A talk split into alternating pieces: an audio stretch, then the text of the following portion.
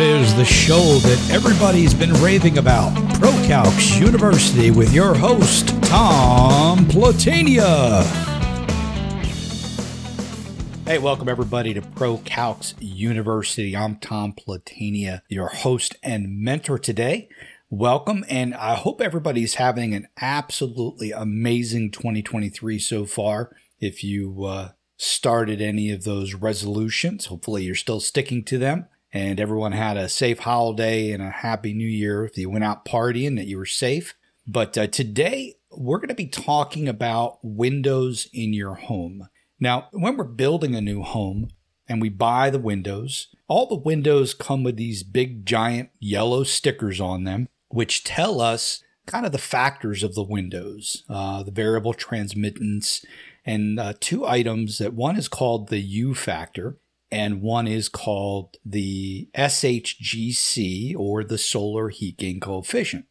Well, if you're buying the windows new and you're installing them and you got this big giant sticker, well, it's pretty easy to get those numbers. But if you have an existing house and you're trying to maybe do renovations and keep those windows, or you're looking to, maybe you've been listening to ProCalcs University uh, and you've decided that, well, you really think you should have a load calculation done on your house uh, because you want to make sure you have the right size system. Well, the windows are the number one factor when it comes to determining how much heating or air conditioning a home needs. So, what I'm going to give you today is I'm going to give you some little hack tips to figure out what your windows are. Are they single pane? Are they double pane? Are they low E? Are they filled with air? Are they filled with argon if they're double pane or triple pane? These are some of the things that are very important when we at ProCalcs are considering how efficient that window is. Now, you're still guessing at the numbers, but you can get a lot closer to what they potentially could be or would have been by knowing whether it's single, double, low E, argon, or air filled. Uh, there's a lot of software that kind of does some general calculations. There's some websites that we can go to. But this is one of the biggest things because it's it's a guess.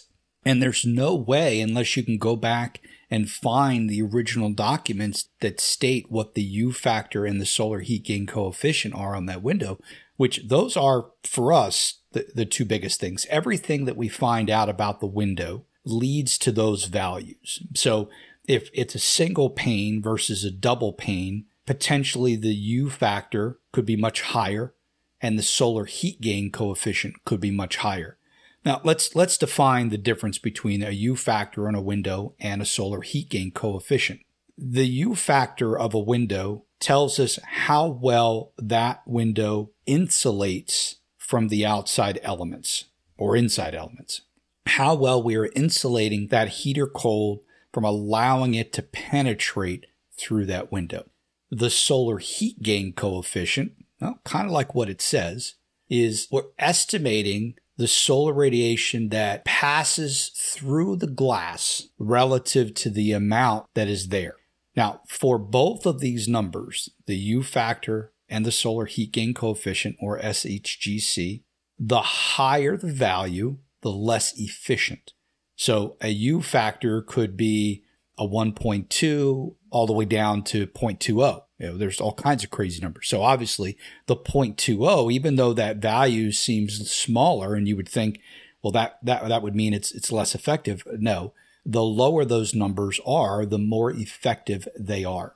The solar heat gain coefficient, same thing. Now, typically the solar heat gain coefficients won't go as high as one. Um, they will typically be in the point range. So point, 0.7, 0.6, 0.5, 0.2. Now, a lot of your building departments, when you build a new house, they're all on the websites. If you listen to one of our other podcasts, we talked about the building department websites and where to go and look at what the codes are for your state and location. That'll tell you whether, like in Florida, if the window is not an impact rated window, the prescriptive code states that the window must have a 0.40, and this is climate zone 2. The window must have a 0.4 U factor and must have a 0.25 solar heat gain coefficient. Now, depending on if you're further north in the United States or on the globe, or further south, each of those numbers become more or less important. And what I mean by that is think about the U factor, which is an insulator. It's telling you how well that window is going to insulate. If we're farther south, we have solar. We have more solar heat gain than way up north. So in the southern states, which we call climate zones one and two and some in three, which again, if you look at one the, if you listen to one of the last podcasts and also the YouTube videos, you go to YouTube and type in ProCalcs University, you'll see um, the video that I did on that. In the northern states, the U factor is required to be better because you need more insulation because of the more dramatic drop in temperatures. You need to insulate better. In the southern states, we're closer to the sun, so we have more solar heat gain. So the U factor is less important and the solar heat gain coefficient is more important and I talk to my team about this is sometimes maybe a homeowner or HVAC company or builder, some typically not builders, but they'll get those numbers mixed up. And if we're in a, in a northern state in Maine or New Jersey or whatnot, and they see one that has a lower solar heat gain coefficient than the U factor, it's typically a red flag that we want to verify with the client and make sure that we didn't get those numbers mixed up. Now, for windows that are already installed, those values are a guess. Even if we're one point off, we're still guessing. So what we do is we look at the different construction components of the window to get our guesstimate that much closer. So a single pane window versus a double pane window is typically going to have the single pane window is going to have a higher U factor typically and could typically have a higher solar heat gain coefficient. Not all the time, depends on how inexpensive the double pane is and how expensive the single pane was. But typically, double pane is going to give you better insulator, better U factor, and a better solar heat gain coefficient. So that's one thing. And then going from double pane, we want to make a determination of did they fill the inside of that with air or argon gas? We'll talk about that quickly.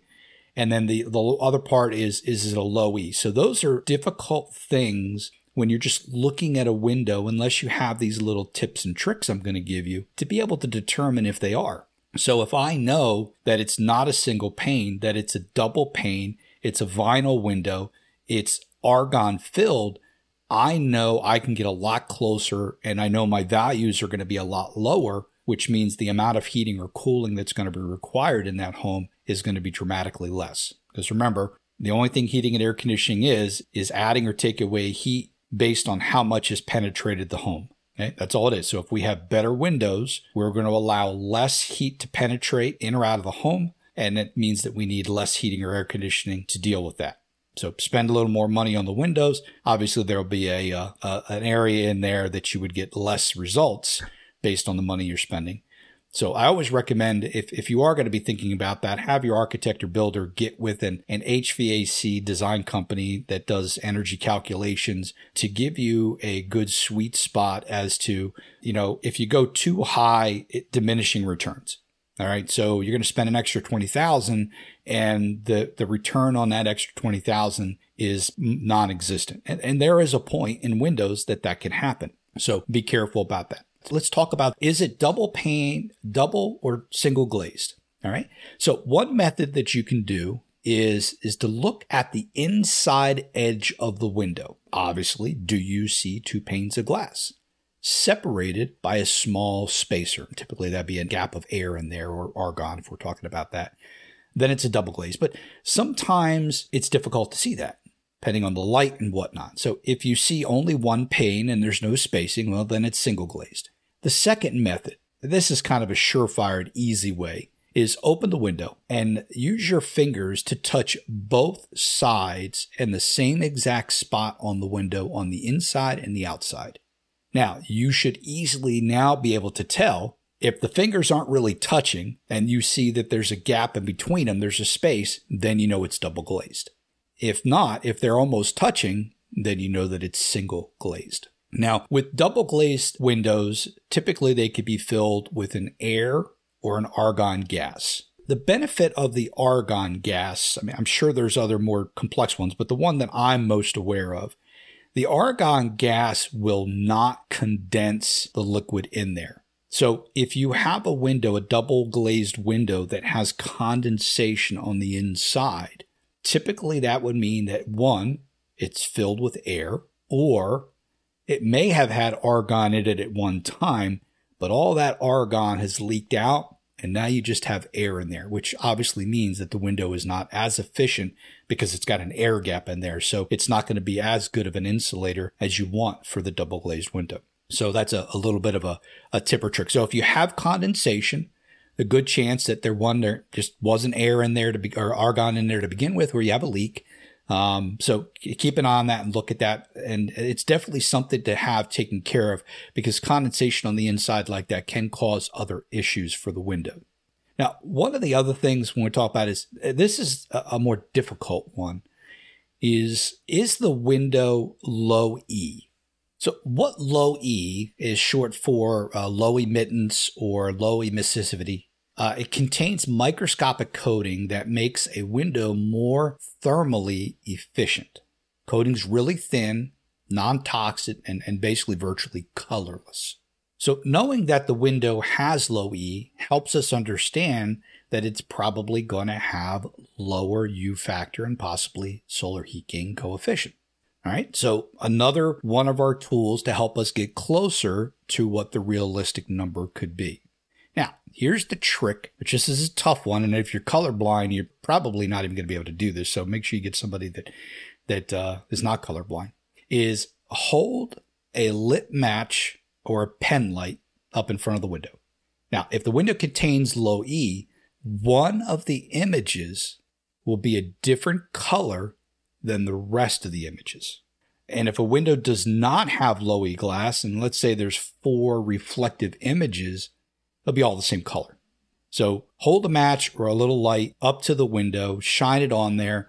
And if one of the images is a different color than the rest, it has low E on it. So just really quick, easy hacks to determine what you have. Now, the other things that help us to understand if the U factor or SHGC are going to be lower is is it an aluminum frame? Is it a vinyl frame? Or is it a wood frame?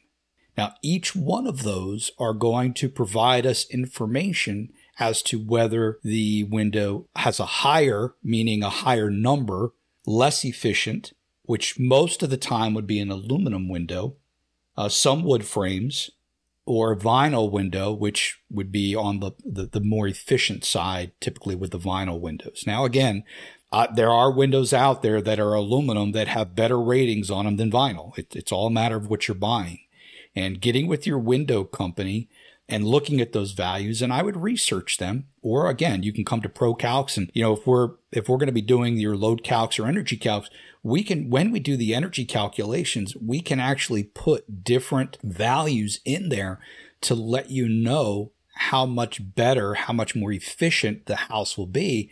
And is if it, it's a diminishing return. And what I mean by that is by, by spending an extra $5,000 on windows to get a better U factor or a better solar heat gain coefficient.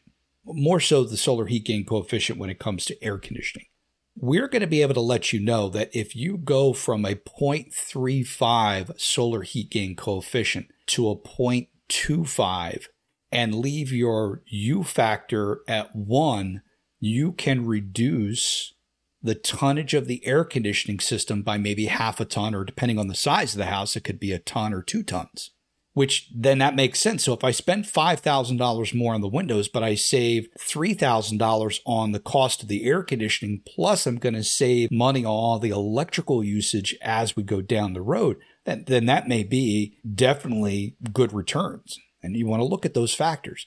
So, but there is a point where you can't go any better on the windows and the air conditioner is just not going to drop anymore. Yes, you might save a little bit of energy because of how often the air conditioner is going to come on and off, but it's still the same size air conditioning. It's still going to run, you know, 99% the same. And the little bit of return that you would get on the, the reduced, uh, the reduced runtime would never in a million years, pay, well, I shouldn't say a million years, because if it was a dollar, it would be worth it. You'd save a million dollars. Um, then it, you get that money back on it. And, and, most of the average house, most people are 7.5 years on average. You know, you have some people that stay in them from conception all the way till they pass, and you have some people that are in and out of them in a year or so.